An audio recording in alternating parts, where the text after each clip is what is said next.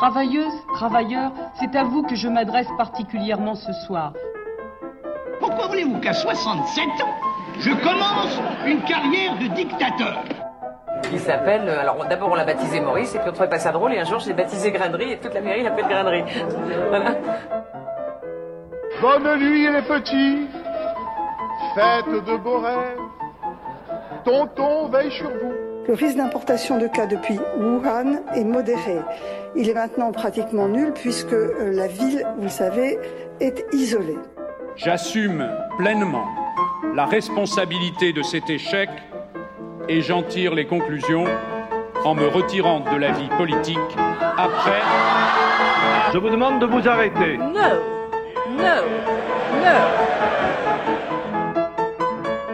J'ai décidé de dissoudre l'Assemblée nationale.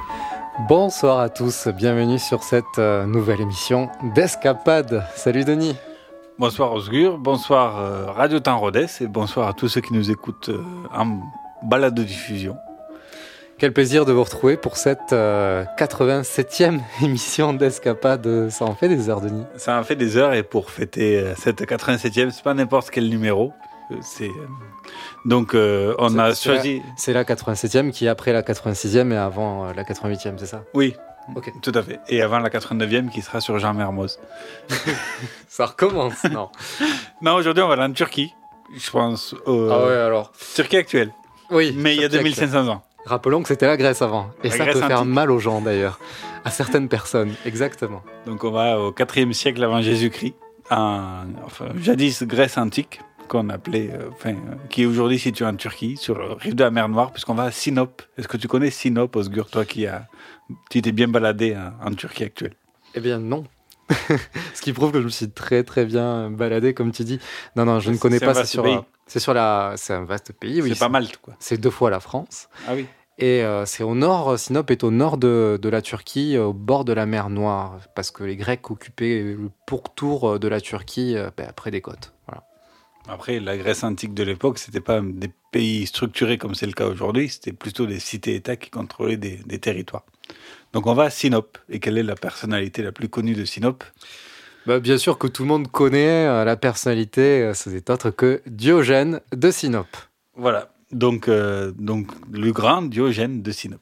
Notre personnage donc, serait né en quelque 413 avant Jésus-Christ sur les bords donc, de la mer Noire à Sinop, puisqu'à l'époque il n'y avait pas les registres paroissiaux pour nous informer de la naissance, donc c'était compliqué de remonter.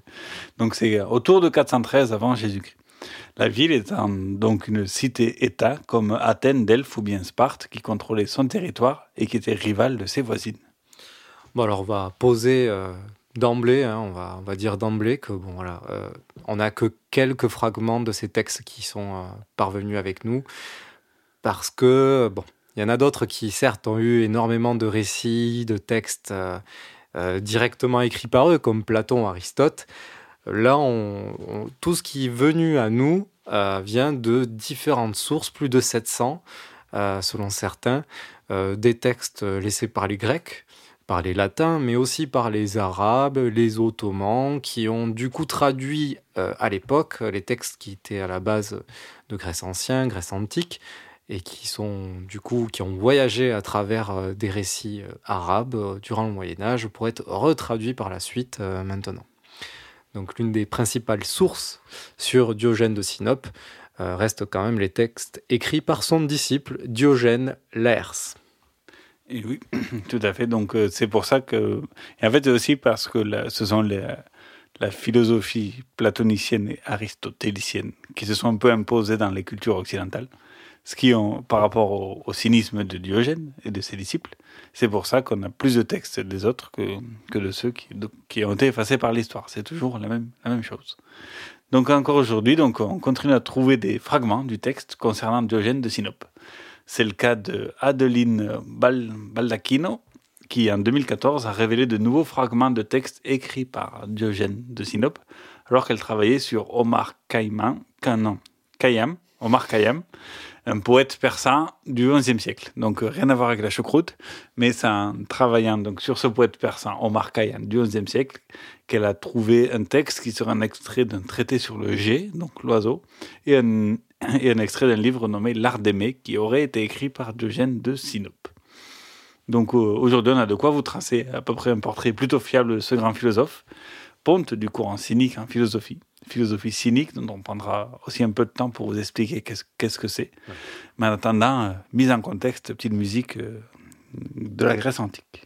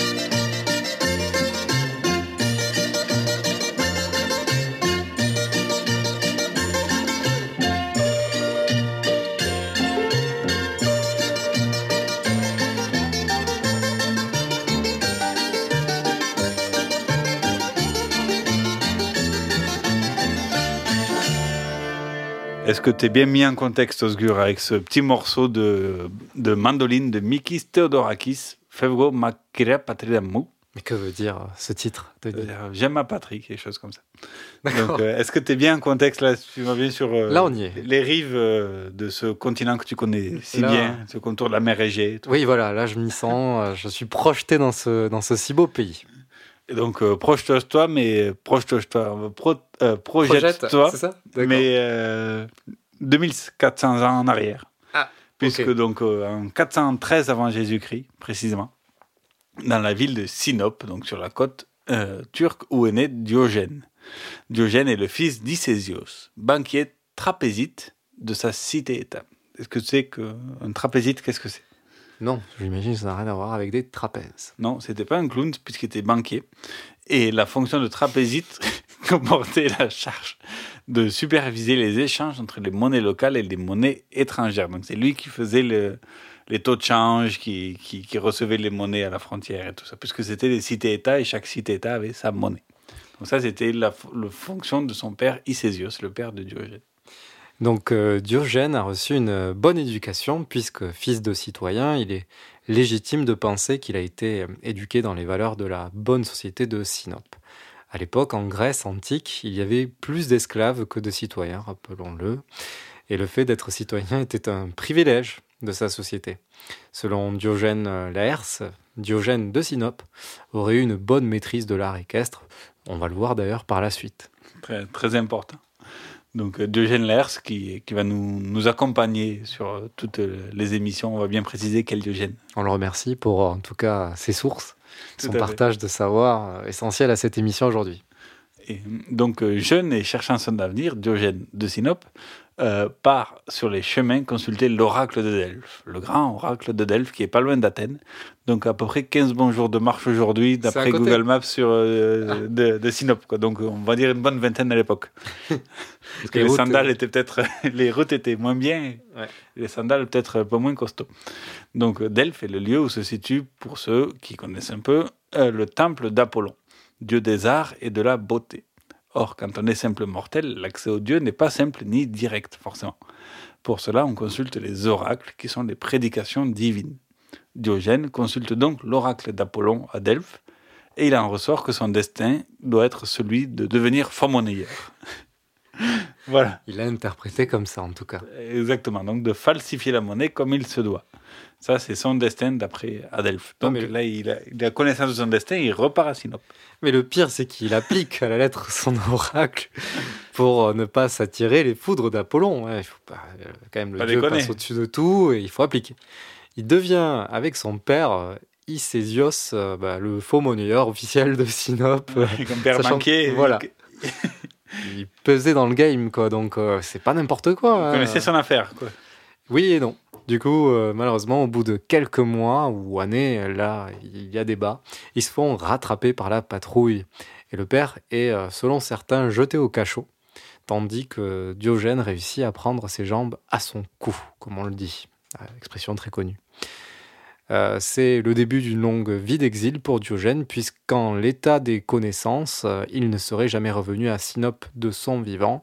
Il y a une deuxième euh, hypothèse à cette histoire, c'est que en fait le père de Diogène, Ischiesos, serait, aurait été lui aussi banni. Donc les deux mmh. seraient partis de Sinope. Donc à vous de juger. Est-ce que vous préférez la version sadique euh, Le papa est allé en prison, à la case prison, ou est-ce que justement il, est parti en mode euh, Napoléon III Je ne sais pas. Après, on n'a pas de traces de Isésios après cette aventure-là. Enfin, à nos connaissances qu'on a pour préparer cette émission. D'accord. En tout cas, Diogène attaque euh, donc une vie de vagabondage, ça c'est sûr. Comme Napoléon III. Comme Napoléon III. Mais il va aller un peu moins loin que Napoléon III, quoique c'était pas si loin de traverser la Manche.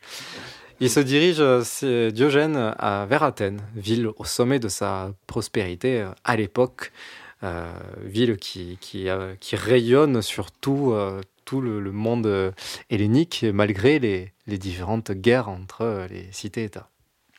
Et donc, merci Périclès. Et arrivé à Athènes, Diogène va rejoindre l'école philosophique d'Antisthène, philosophe reconnu comme le fondateur de l'école cynique de la pensée philosophique. Or, ce dernier ne veut pas de Diogène comme élève. Puis... Je crois qu'en fait, il en voulait quasiment pas d'élèves.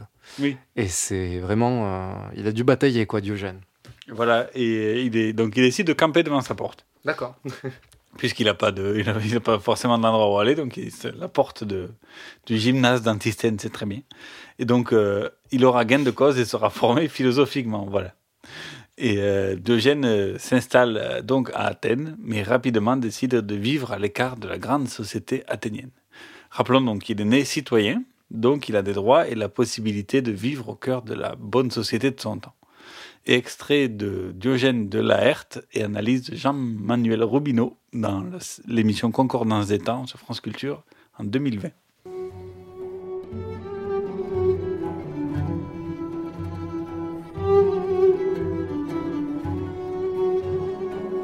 À propos de Diogène de Sinope, on raconte ce qui suit. Il en était encore à ses débuts dans la philosophie. Or, à Athènes, on faisait fête. Repas magnifiques, spectacles, réunions d'amis où l'on s'adonnait aux parties de plaisir et aux fêtes nocturnes. Diogène, au contraire, s'était pelotonné comme pour dormir dans un coin du marché. Il s'y laissait aller à des pensées qui le broyaient et le retournaient fortement sans aucune contrainte, pensait-il. Il était parvenu à une vie difficile, étrangère aux autres, et il s'y était fixé tout seul, en se privant de tous les biens. Là-dessus, il vit, dit-on, une souris ramper vers lui et se tourner vers les miettes tombées de sa galette. Son esprit se redressa aussitôt, et se réprimandant, il s'adressa la semence suivante. Que dis-tu, Diogène? Voilà une souris qui se réjouit de tes restes et s'en nourrit. Toi, au contraire, l'âme bien née, tu te plains et te lamentes de ne pouvoir t'enivrer là-bas, étendu sur de moelleux tapis brodés.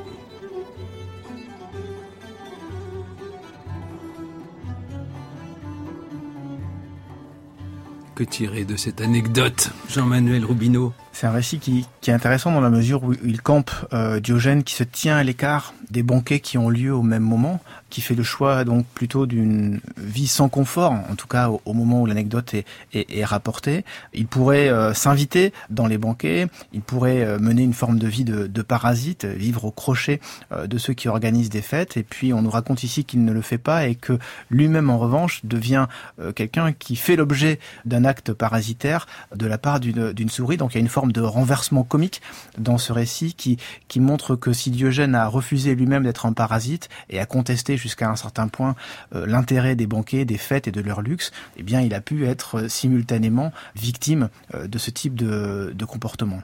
Et il y a un souci constant chez Diogène d'être distingué dans sa conduite de la conduite des parasites. Oui, et bon, en tout cas, il mange pas de ce pain-là, Diogène. Il veut tout pas s'intégrer dans la cité euh, telle que les autres s'intègrent, partagent, festoient. Il est vraiment dans un autre caractère. Diogène vivait simplement dans une énorme euh, amphore. Il vivait avec euh, seulement quatre objets euh, son marteau, son bâton, une lampe. Son, son manteau. Son. Son manteau, pas son marteau, parce que. Parce que... ah oui, oui. Ouais, ça peut servir un marteau, mais pour le coup, il est froid, il est froid la nuit. Quoi. à une lettre près. Non, non, ouais. Son manteau, son bâton, une lampe et une écueil. Une écueil qui était une sorte de, de de bol qui permettait de, de, boire. Et une amphore, c'est une sorte de jarre. Hein. À l'époque, oui. euh, n'y avait pas de cabanon, un jarre, et, et, il dormait dedans. quoi. Euh, vraiment à, sur, sur, la place publique. quoi. Il était Tout à fait. Sur, sur l'agora. Sur l'agora. Euh, la légende raconte qu'un jour, voyant un gamin boire de l'eau à la fontaine de l'agora, euh, ben, le gamin il buvait de l'eau avec sa main. Bah, il y a eu un petit tilt Eh oui. Lui qui veut vivre avec un minimum d'objets se dit bah, mon écueil il ne sert strictement à rien. Donc euh, voilà, il l'aurait jeté, il y a des peintures qui l'illustrent. Euh, et à partir de ce jour-là, il se serait mis à boire avec ses mains. Donc un objet en moins. Plus que trois. Il est souvent représenté avec des chiens errants, euh, vivant comme eux, avec eux. Et euh, ben ça, il faut quand même le, le, noter. Pourquoi il est entouré avec euh, des chiens Alors, c'est vrai que pendant très longtemps. Tard, hein. Oui, oui, et puis on va en parler. Parce que c'est important plus que sur Diogène, sur le, le, cynisme. Voilà, voilà. Et ce n'est pas juste. Euh, c'est vrai que pendant le Moyen-Âge, on, on, peignit souvent les chiens pour représenter la fidélité. Mm -hmm. Donc peut-être c'est le cas. Mais ça, c'est aussi lié au cynisme qu'on va, qu'on va développer tout à, tout à l'heure. L'une des plus belles représentations de Diogène de Sinope, en tout cas sur un tableau, est celui de Jean-Léon Jérôme, peint en 1860. C'est à noter, c'est pour ça aussi que je fais ce parallèle avec euh, la peinture. Euh, les représentations de, de, de, de Diogène de, Sinope ont été foisonnantes après la, Renaissance, puisque de manière globale, il y a eu un retour de, la romantique, euh, retour aux sources, euh, comme quand vous voyez, vous allez dans Paris, que vous juste vous baladez euh, et vous constatez l'architecture euh, monumentaux, style euh, acropole, etc., euh, avec des choses massives. Il y a eu une période où, où les sociétés se sont intéressées à, à, nos antiquités grecques et romaines. D'où le mot de renaissance, en fait, oui. par définition. Et aussi, euh, dans le tableau L'école d'Athènes de Raphaël, il y a Diogène qui apparaît. Il apparaît même dans quelques grands tableaux. Et euh, donc, dans sa volonté de mettre à bas les conventions sociales qui prévalent dans l'Athènes de son temps, Diogène pratique aussi l'exhibitionnisme et l'onanisme. Qu'est-ce que l'onanisme, Oscar euh, Je n'ose pas le dire. Euh, Alors, euh, allez coucher les enfants. Non, euh, Diogène vivait et n'hésitait pas à... Vivait nu, pardon, vivait tout nu. C'est pour ça que dans les quatre objets qu'il a, il n'y a que le manteau. Hein il n'y a, pas, il y a, il y a pas rien d'autre. Euh, donc, et, et aussi, donc, il pratiquait l'onanisme, c'est-à-dire l'art de la masturbation en public. Et quel voilà. art? Quel art? Il répondait même euh, aux passants si seulement on pouvait assouvir sa faim en se frottant ainsi l'estomac. Alors, on, on, a, ce qui est formidable, c'est qu'on a, on a des, des, des, pages entières de citations de Diogène de Sinope, euh, oui. à voir s'ils sont toutes véridiques ou pas, mais euh, vous le verrez au fur et à mesure de l'émission, il en a sorti des punchlines. Quoi. Tout à fait, ouais. on n'a pas des textes complets, mais pour le coup, on a des, beaucoup d'extraits de, ou de, de, citations ou d'anecdotes, en tout cas, qui illustrent aussi euh, le, plus généralement sa philosophie. Et ça, c'est la première. Quoi. Donc, si seulement on pouvait assouvir sa faim en se frottant ainsi l'estomac, ça rendrait la vie plus simple. En tout cas, il souhaite abolir la distinction entre le public et le privé. Euh, que rien n'oblige à ce que certaines pratiques soient exclusivement faites derrière, les, derrière quatre murs. Dont l'onanisme.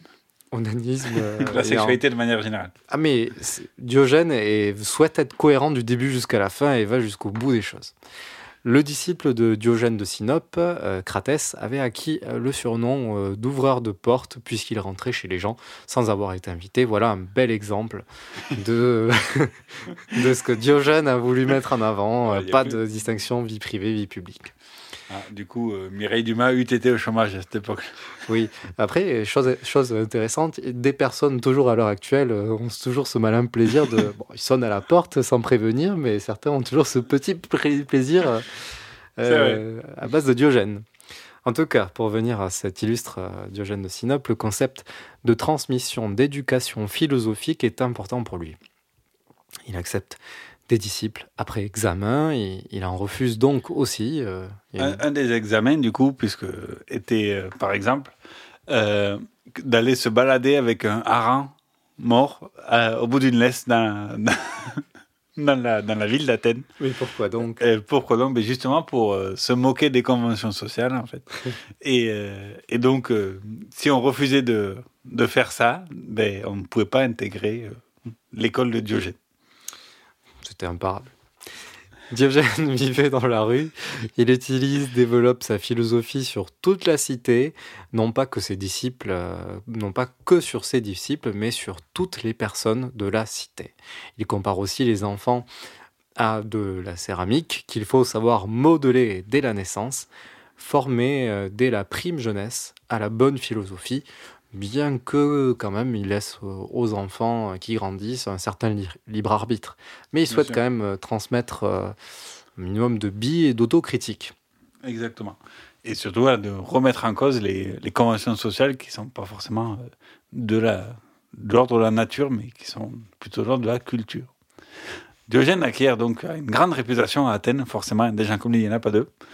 Euh, c'est une attraction. Il, il vit de mendicité, ce qui fait, euh, alors qu'il était riche, enfin, puis il arrivait à Athènes, il avait des sous.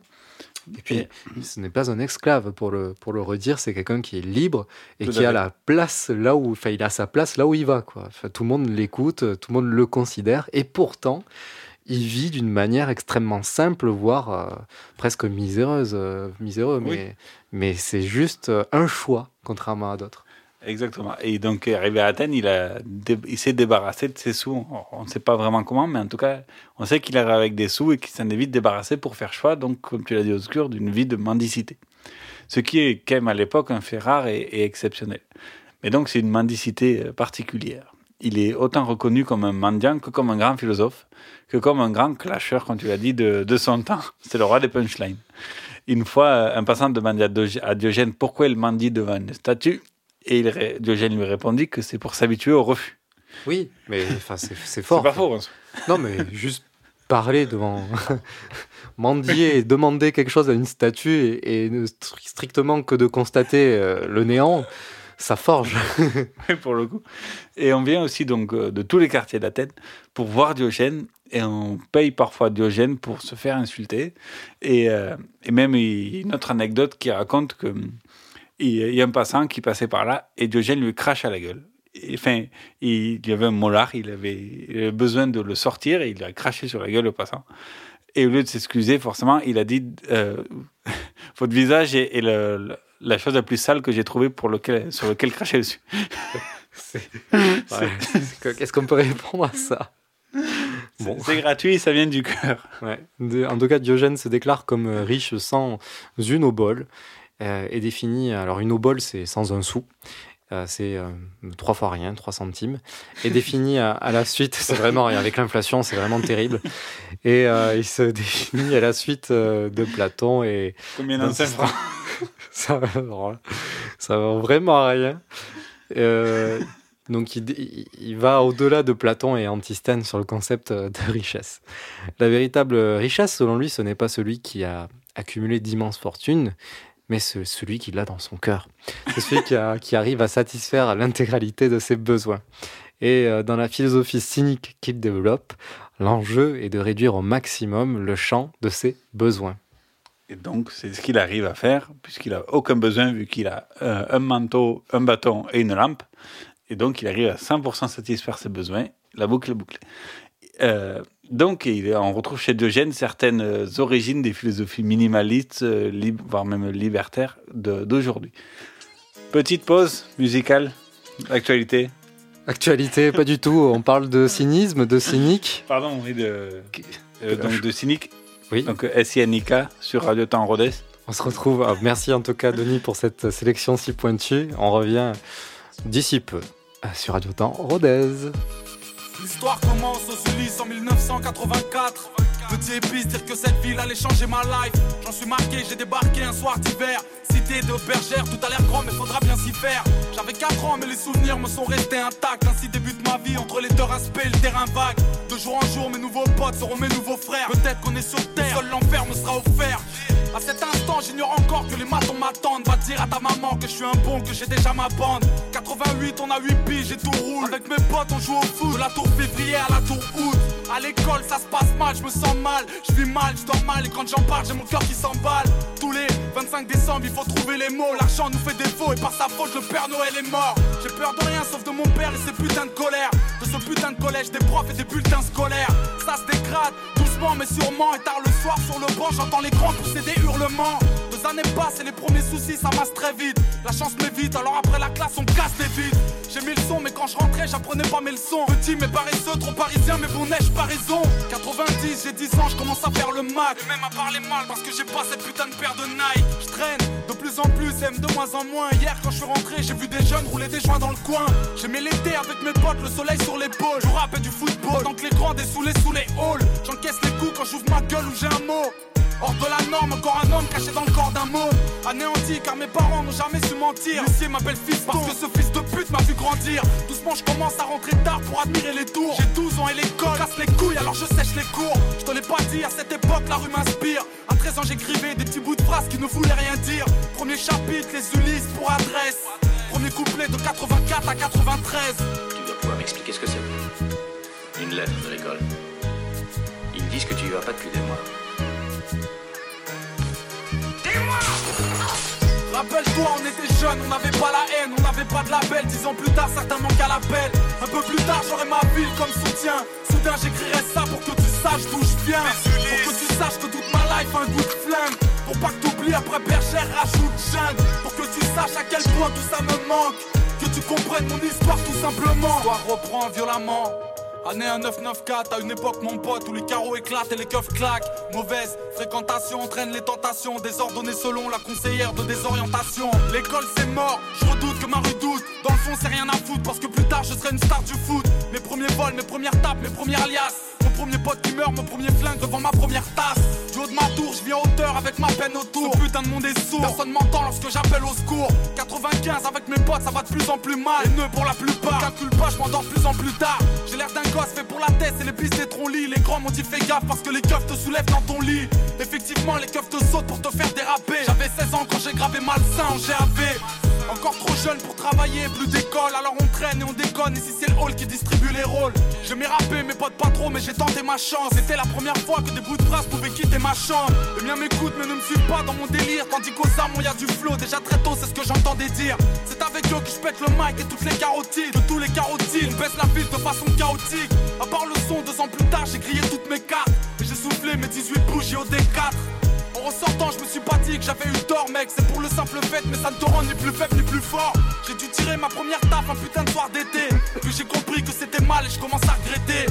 Entre temps, j'ai dû replonger deux, trois fois. La police veut m'avoir, le rappel l'offre de ma voix. Rappelle-toi, on était jeunes, on n'avait pas la haine, on n'avait pas de label. Dix ans plus tard, certains manquent à l'appel. Un peu plus tard, j'aurai ma ville comme soutien.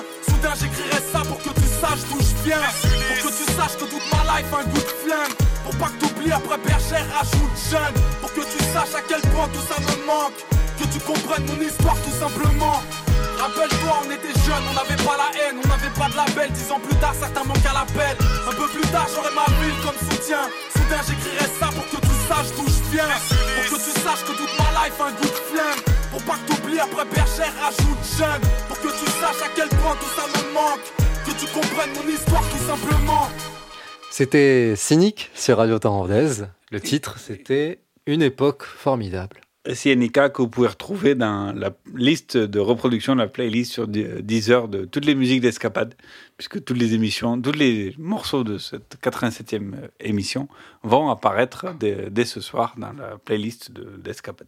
Une playlist éclective. En tout cas, on revient à, Diogène de Sinope et on va parler de, de la philosophie cynique, appelée ainsi par euh, critique de la part des autres écoles philosophiques grecques de leur temps. Cynique venant du mot grec euh, kuon, qui veut dire euh, chien en fait. Et c'est là on retrouve le parallèle qu'on disait tout à l'heure. Platon lui-même s'est moqué de la vie de Diogène et de sa vie qui ressemble à celle des chiens. Présentation générale du mouvement cynique par la chaîne YouTube Culture Philo, Alain Barjomet. Dans la Grèce du IVe siècle avant Jésus-Christ, les cyniques, ce sont des philosophes assez extravagants qui vivent en dehors des conventions sociales, qu'ils jugent par ailleurs absurdes, ce sont des hommes libres qui traîneront souvent derrière eux une réputation d'immoralité et d'impudeur. Avec ces philosophes très singuliers, l'ironie, qui était chez Socrate faite de mesure, s'affranchit ici de toute limite et s'amplifie jusqu'à la moquerie et jusqu'au scandale. Et en effet, le mouvement cynique se présente comme un modèle d'insolence, de contestation et de subversion. Sa philosophie se traduit par des actes volontairement provocateurs effectués en public, des actes jugés scandaleux au regard de la morale grecque traditionnelle. Pour les cyniques, la philosophie a pour but d'éduquer par l'exemple et par la pratique, et non par la théorie ou par la réflexion intellectuelle. Et montrer l'exemple, c'est précisément ce que fait Diogène. C'est Antisthène qui va fonder l'école cynique. Il enseignait dans un gymnase dénommé le cynosarge, c'est-à-dire littéralement le chien agile, et c'est sans doute en partie de cette appellation que la philosophie cynique tire son nom. Merci. Donc on a des, bonnes bases, et les cyniques donc, ont pour objectif de se rapprocher de la nature, de vivre en harmonie avec elle. La philosophie cynique de Diogène de Sinope se pense d'abord à l'échelle de l'individu et très peu au niveau de la collectivité. Le cynisme prophète la réalisation de l'individu par lui-même et non pas par la société. C'est la réalisation de l'individu par lui-même par un entraînement psychique, moral, qui implique un labeur, une épreuve certaine et une, une, astreinte très rigoureuse. Il y a même moult anecdotes qui racontent un Diogène de Sinope qui se moque de Prométhée qui était euh, le titan qui a dérobé le feu aux dieux pour le donner aux hommes. Prométhée est donc le symbole du créateur de la civilisation grecque telle qu'on la connaît à l'époque de Diogène. Et donc se moquer de Prométhée, c'est s'attaquer au concept de civilisation grecque à ses fondements. Euh, Zeus condamne Prométhée à être attaché au mont Caucase, son foie becté par un aigle le jour et repousse la nuit. C'est jusqu'à la fin des temps. C'est une sacrée légende, une anecdote. Le cynisme est à la fois un retour à la nature et un appel à la simplicité. Les deux se combinent et rendent originale la philosophie cynique par rapport aux autres de son temps. Enfin, on est à deux salles, deux ambiances, quoi. Voilà, c'est donc les autres de son temps, c'est principalement le Platon. Euh, les cyniques pensent qu'il y a trois hiérarchies sur Terre, trois niveaux de hiérarchie sur Terre. Les dieux, en haut, les animaux au milieu, puis les hommes en bas au troisième niveau. Ce qui renverse les pensées de son temps et qui, qui place les entre les les ah, pardon qui place les, les, animaux au milieu des dieux et des hommes pour le coup et non pas euh, dieu homme animaux là c'est dieu animaux hommes est-ce que tu peux ouais. est-ce que tu peux la refaire s'il te plaît? Donc en haut de la pyramide les, les dieux en, au milieu les animaux et les hommes en bas, et non pas l'inverse. Euh, donc pour Diogène, il classe. L'inverse, pardon. L'inverse, c'est d'abord les animaux. Pyramide inversée. non, non, non. En gros, euh, en gros les cyniques euh, pensent que les hommes sont limite inférieurs aux animaux. Non, ils, ils sont inférieurs aux animaux. Mais s'ils voilà. se comprennent dans, dans leur manière de voir les choses. Puisque donc pour Diogène et les cyniques, ils classent les êtres en vertu de leur degré d'autarcie, d'autosuffisance. Puisque comme lui, pour le coup, ils prennent l'autosuffisance, puisqu'on l'a vu dans sa manière de vivre. Concept central, donc, euh, les dieux sont complètement autarciques au sommet. Les animaux qui sont autonomes et ont besoin de peu sont au milieu, tandis que les hommes qui ont créé de nombreux besoins artificiels et superficiels sont en bas, puisqu'ils sont grandement dépendants. Donc c'est logique. On comprend mieux. On comprend mieux. C'est plus clair comme ça. Pour les cyniques, la crainte euh, que font peser les dieux sur les hommes empêche ces derniers de pouvoir vivre plus librement, en l'instar des animaux. Diogène étant lui-même agnostique, hein, il ne croit pas forcément en des religions, euh, en Dieu ou à des dieux. Invente, il invite donc les hommes à se rapprocher de ceux qui sont juste au-dessus d'eux, à savoir les animaux. Les animaux qui ne connaissent euh, pas les dieux vivent sans la crainte des dieux, donc plus librement. Diogène retourne l'insulte qui le visait à le comparer à un chien pour en faire un symbole de sa philosophie, puisqu'en fait euh, c'est quelque part euh, le chien est, un dieu en fait presque pour Diogène. donc le chien est supérieur aux hommes par le courage et leur franchise émotionnelle selon Diogène.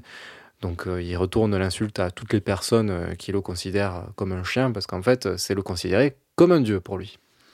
Et Didier Delol, professeur émérite, nous explique pourquoi les cyniques ont retourné donc l'injure première de Platon, qui comparait les cyniques aux chiens, et donc pourquoi Diogène et les cyniques ont aussi pris le chien comme symbole de leur philosophie, comme l'expliquait Osgur, détaillé par Didier Delol. Les cyniques, c'est une appellation qui demeure péjorative. Alors pourquoi euh, avoir choisi le chien comme emblème? Euh, L'invective, l'appel au chien est rituel en Grèce, hein, par le chien, etc. Et ça peut être aussi une, injure à l'occasion. Mais euh, il faut bien voir aussi que eux-mêmes revendiquent l'adjectif kunikos du chien pour différentes raisons qui sont des raisons précises. Euh, d'abord, parce que le chien, le cynique, c'est celui qui euh, se réclame de l'indifférence, la diaphoria, en grec. Indifférence dans les comportements sexuels, indifférence en plus vis-à-vis de la cité, de la famille, etc. Euh, c'est aussi celui qui, comme le chien, manifeste une anaïdeia, c'est-à-dire une impudeur, une impudence, les deux. Hein faire l'amour en public, etc., euh, coucher la belle étoile, bon. Et puis c'est celui également qui est euh, euh c'est-à-dire qui est perspicace. Celui qui sait euh, distinguer l'ami de l'ennemi, hein, qui voit exactement de quoi il s'agit. Et qui en plus est un, chien de garde. Alors que garde-t-il? Évidemment, il ne garde pas la cité comme les, les chiens de garde platoniciens, mais il garde les principes les principes de sa propre philosophie. Les autres chiens, disait Diogène, mordent leurs ennemis, tandis que moi, je mords mes amis, de manière à les sauver. Ah, voilà, c'est une belle citation. Désolé sur le petit montage de Une vie, une œuvre de France Culture. Ouais, surprenant. Pour ceux qui dormaient, ça... Ça m'a réveillé en tout cas, mais même bien que je ne dormais pas, alors c'est dire des personnes qui ont du mal à nous écouter, on vous salue. Euh, les cyniques construisent aussi les liens familiaux qui prévalaient dans l'Athènes antique de leur époque. Cherchant à vivre simplement, cela abolit tout simplement euh, tout concept d'héritage et de transmission. oui. Il va transmettre son, bâton et, son, manteau, bon, et sa lampe. Des choses qui ont du sens. Mais est-ce que c'est des choses qui ont de la valeur du coup? Non. En tout cas, la vie de mendiant que choisit Diogène de Sinope lui apporte de quoi subvenir à ses besoins. Donc pas besoin que des enfants viennent s'occuper de lui pour ses vieux jours, comme c'était le cas à cette époque. Quand on pose la question à Diogène, mais alors, qui vous enterrera? Il répond, celui qui voudra mon logis. Voilà, celui qui voudra ma place, mais il me foutra dehors. Voilà, en gros. Et euh, ce qui n'est pas faux. Et la philosophie cynique se construit un miroir de la philosophie platonicienne, qui avait pignon sur rue à Athènes à cette époque. Platon dénigre les cyniques et vice-versa. Diogène euh, dénigre Platon. Une anecdote raconte que Platon avait défini, enfin ça c'est vrai, Platon a défini l'homme comme un bipède sans plume. Et une anecdote raconte que Diogène de Sinope se baladait dans tout Athènes, donc à poil, avec un coq plumé, et criait Voici l'homme de Platon. Ça, c'est très très drôle en termes de provocation de le voir comme ça, ça dans les Allez, on va s'écouter un petit bijou euh, tout droit de Grèce, c'est Nana Mouskouri. On se retrouve tout à l'heure, on écoute C'est beau la vie parce que c'est magnifique, surtout avec Diogène. Doucement, me bouscule pas, laisse-moi prolonger l'aube chanter n'importe quoi. Vive la vie que c'est bon la vie. C'est bon la vie,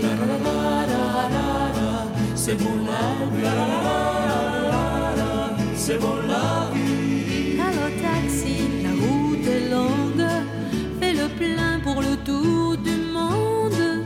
Tu vas voir comme c'est joli.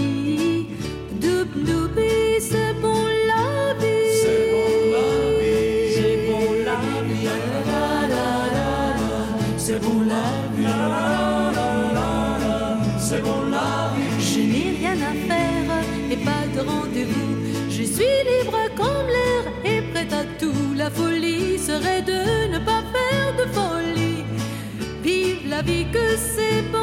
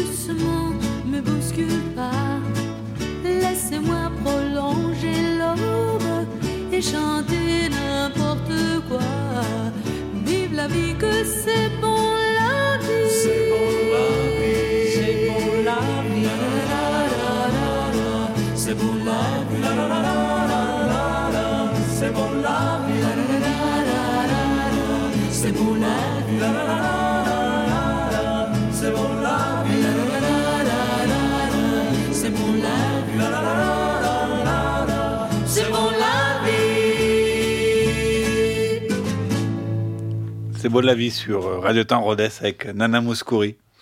Quel plaisir, ça fait du bien. Ah, ça, c'est plus léger que, que cynique pour le coup. Oui, puis les paroles aussi euh, sont nos circonstances. Euh, nous sommes en 340 avant Jésus-Christ. Diogène est sur un bateau en partance pour euh, l'île d'Égine, qui se situe à un peu plus de 50 km d'Athènes euh, par la, la voie maritime. Malheureusement, sur son chemin se trouvent des pirates qui accostent le bateau. Diogène est fait prisonnier et n'a d'autre choix que de suivre les pirates. Le voilà, le voilà conduit, Valois. le Valois ferré, Patrick dédicace, euh, le voilà conduit en, en Crète afin de le présenter sur euh, le marché des esclaves. Notons que Diogène est alors âgé de seulement 73 ans. Vous voyez le ridicule de l'affaire? Et euh, de là, euh, les marchands lui demandent euh, ses qualités, ses forces, ce qu'il sait faire, son CV. Ce à quoi Diogène répond qu'il sait, je cite, gouverner les hommes. Voilà. Son audace, parce que c'est une grande audace, est telle que le vieil esclave s'est fait remarquer par un riche marchand de Corinthe, toujours en Grèce. Voyant le potentiel derrière ce personnage si singulier, il ne va plus ni, ni plus ni moins que lui confier l'éducation de ses enfants. Voilà. Xéniade l'achète et va lui donner une tâche qui paraît totalement folle quand on a toute l'histoire en tête. Il va lui donner l'éducation de ses enfants. Donc il met la vie et le futur de ses enfants dans les mains d'un mec qui se promène et se masturbe en public. Voilà. Et ben vous allez être surpris, encore une fois avec Diogène, parce qu'il fait un excellent job. On rappelle qu'à la base, Diogène il vient d'une famille aisée, et donc il va leur transmettre plein de trucs sur la littérature, euh, le sport, la philosophie, les sciences, bref, tout ce qu'il sait. Il les initie aussi aux valeurs du cynisme, parce que Xéniade, il a une famille qui est plutôt riche, et donc les enfants, ils sont un peu élevés dans le luxe, quoi. Et ben Diogène, il va leur apprendre à se détacher de leurs biens, et va leur apprendre aussi l'humilité, en les faisant travailler par exemple avec les esclaves, etc. Et on pourrait penser que les enfants de Xéniade, ça les saoule, et en fait pas du tout. Ils adorent et respectent Diogène presque autant que leur père. Et Xéniade aussi s'entendait très bien avec Diogène, si bien qu'il disait que un bon génie était rentré chez lui. En tout cas, c'est là qu'on voit à quel point Diogène est, intelligent, puisqu'il enseigne la meilleure éducation possible aux enfants euh, de Xéniade. Euh, c'est le cas sur un plan, euh, disons, physique. Il, leur apprend à monter à cheval, quand on disait qu'il avait quelques notions. Euh, il leur apprend à chasser, même à lancer au javelot, ce n'était pas qu'une discipline olympique.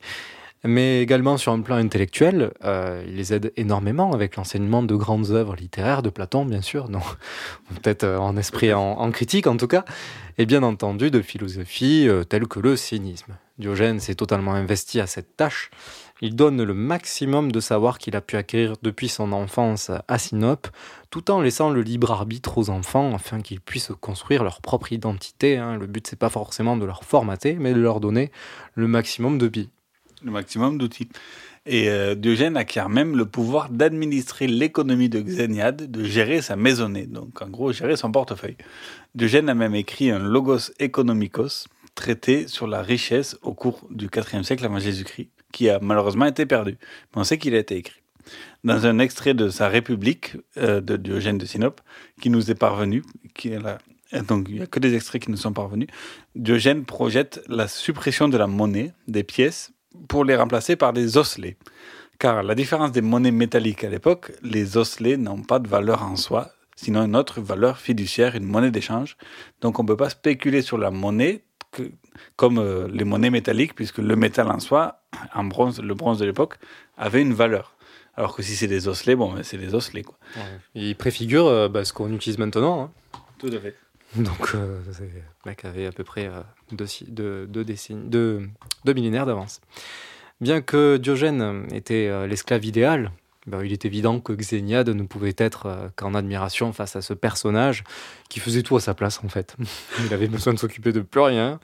L'heure est donc venue pour le maître d'affranchir l'esclave. Ce dernier passe alors son temps entre Athènes et Corinthe, où il continue d'être toujours aussi présent auprès de la famille de son ancien maître. Euh, il, a, plus de 80 ans quand même, ce qui pour aujourd'hui est beaucoup et pour l'époque encore plus. Euh, c'est d'ailleurs là-bas que le citoyen du monde rencontre un certain Alexandre le Grand à Corinthe. Le chef de guerre d'origine de la Macédoine sort d'une campagne victorieuse en Grèce et souhaite se montrer comme un grand vainqueur au-dessus au-dessus de toutes les cités grecques avant de combattre l'ennemi perse de l'autre côté de la mer Égée. Nous sommes en 335 avant Jésus-Christ. Diogène de Sinope a alors 78 ans. Le Alexandre le Grand connaît Diogène de Sinope de réputation. Cela prouve euh, d'ailleurs l'immense popularité du, philosophe au-delà des frontières. Et c'est pourquoi Alexandre le Grand, qui lui a même pas 30 ans, souhaite coûte que coûte rencontrer cet illustre personnage dont il entend du, du bien partout. Écoutez un extrait de La vie d'Alexandre de Plutarque, euh, lu par Ja- Jacques Bernier dans Heure de culture française sur la radio d'État, radio-télé française, la RTF du 3 juin 55. Les Grecs, assemblés dans l'isthme, ayant arrêté par un décret qu'ils se joindraient à Alexandre pour faire la guerre aux Perses, il fut nommé chef de cette expédition et reçut la visite d'un grand nombre d'hommes d'État et de philosophes qui vinrent le féliciter de cette élection. Il se flatta que Diogène, qui était alors à Corinthe, lui rendrait aussi sa visite. Mais, voyant que ce philosophe faisait peu de cas de lui et qu'il se tenait tranquillement dans son faubourg, il alla lui-même le voir. Diogène était couché au soleil, et lorsqu'il vit venir à lui une foule si nombreuse, il se souleva un peu et fixa ses regards sur Alexandre. Ce prince, après l'avoir salué, lui demanda s'il avait besoin de quelque chose. Oui, lui répondit Diogène, ôte-toi un peu de mon soleil. Alexandre, frappé de cette réponse et du mépris que Diogène lui témoignait, admira sa grandeur d'âme. Et comme ses officiers, en se retournant, se moquaient de Diogène, Pour moi, leur dit ce prince, si je n'étais pas Alexandre, je voudrais être Diogène. Oui, voilà. Bel hommage. Bel hommage. Euh, Je pense que sur le moment, il a quand même mal vécu. Oui. Euh, Juste, on, on revient sur ce qu'on a diffusé euh, le son juste avant par le, le youtubeur. On a oublié de préciser que c'était de Cyrus North. Voilà, vous pouvez retrouver ces vidéos qui résument en 10 minutes ce qu'on en fait en une heure. mais il le fait très bien, mais différemment. hein. On, apporte, Voilà. on apporte un petit plus aussi. En tout cas, Diogène finit sa vie tranquillement entre les deux villes qui l'ont adopté, Athènes et Corinthe, où il meurt à environ 90 ans. Certaines légendes disent qu'il serait mort paradoxalement le même jour que la mort d'Alexandre le Grand. Sa mort est racontée par Diogène de Laërce, ici sur France Culture, pas Diogène de Laërce, mais lu ici sur France Culture, le 15 janvier 1999. Âgé de près de 90 ans, dit-on, il parvint au terme de sa vie. Les versions de sa mort sont cependant bien différentes. D'après les uns, il fut saisi de coliques et mourut ainsi après avoir dévoré un poulpe tout cru. D'autres prétendent qu'il retint volontairement sa respiration. Une autre version rapporte que, voulant partager un poulpe avec des chiens, il fut à ce point mordu au tendon du pied qu'il en mourut. Ses amis croient toujours cependant à la tradition de la respiration retenue. Diogène se trouvait en effet à passer son temps au Cranéion, le gymnase situé aux portes de Corinthe. Selon leur habitude, ses amis vinrent le voir et ils le trouvèrent enveloppé dans son manteau, ce qui leur fit croire qu'il dormait.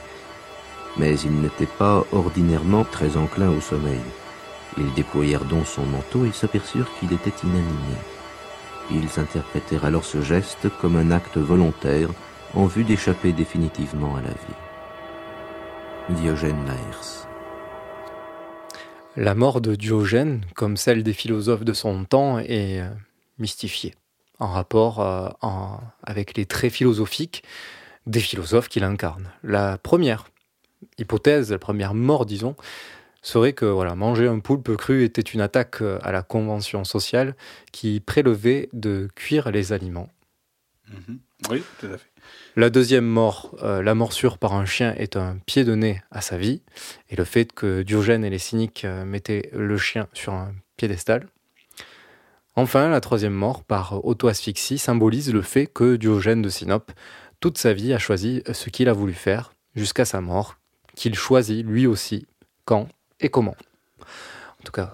Diogène de Sinope est enterré par les enfants de Xéniade, c'est à noter en 327 avant Jésus-Christ, tout un symbole, lui qui avait pourtant dit que, bah, ceux qui l'enterreraient seraient ceux qui prendraient le, sa cahute. Quoi.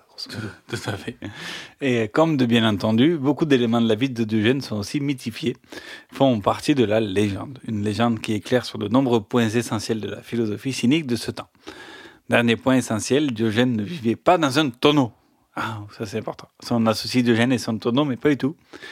Euh, mais dans une énorme jarre, un pitos, euh, une jarre en céramique pouvant faire jusqu'à 2 mètres de haut. Donc, euh, voilà, ça tient chaud. C'est ça surtout protège une, du vent. on a une certitude, hein, puisque les tonneaux. Oui, oui, parce que les tonneaux étaient inventés par les Gaulois. Voilà. donc, de, donc quelques 300 ans plus tard, pour le coup. Donc, donc voilà. Mais peut-être que ceux qui connaissaient pas le philosophe grec avaient entendu parler du syndrome de Diogène. Donc on va conclure l'émission avec cette euh, petite ouverture. Oui, on va faire une petite euh, ouverture sensibilisation. Voilà. Donc euh, sans transition, puisque le temps presse.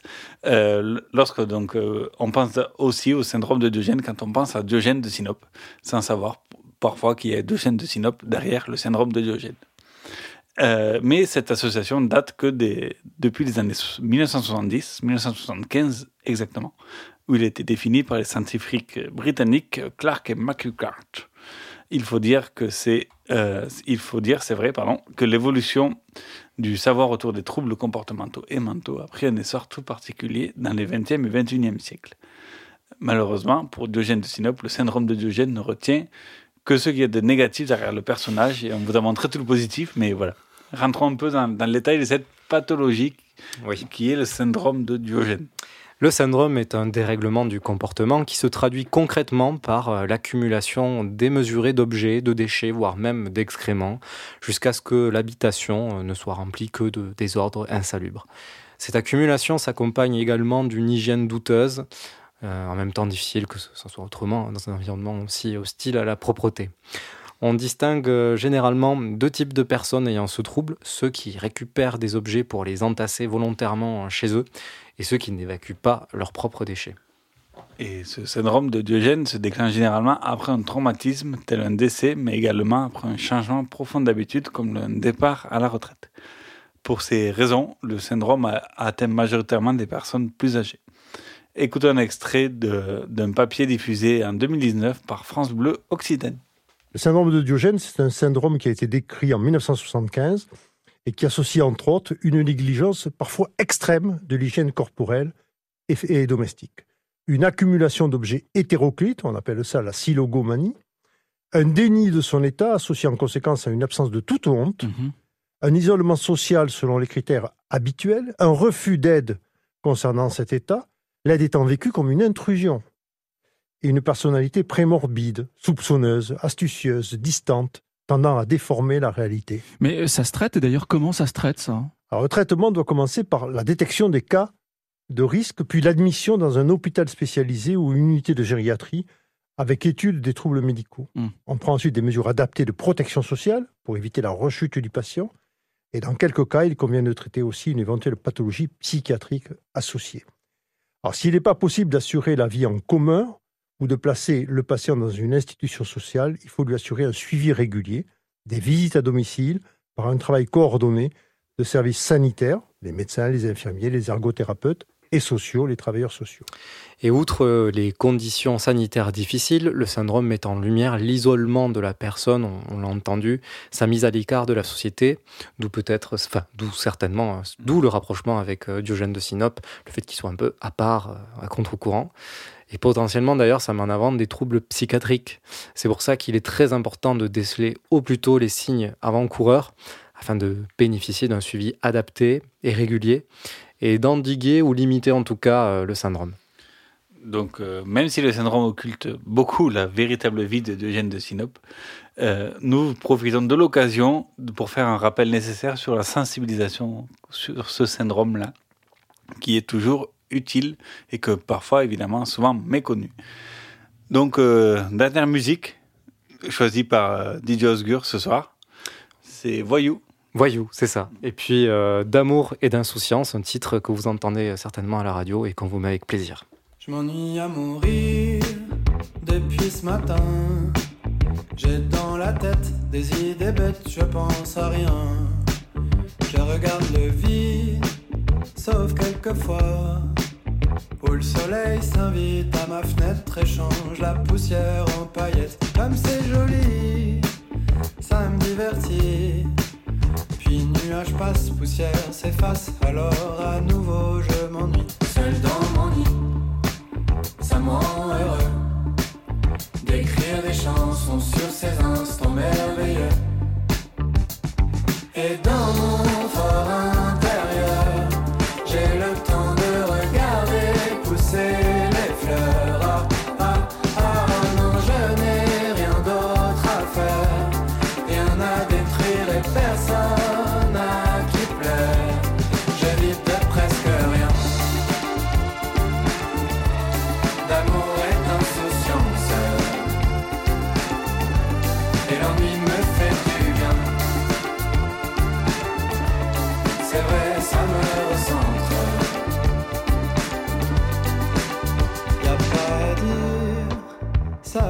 bien.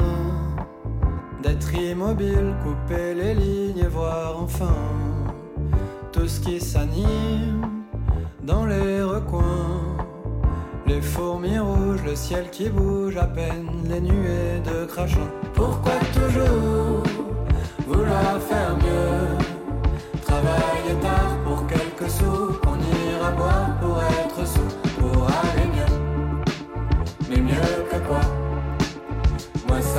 de brasser l'air avec mes bras. Et dans mon fort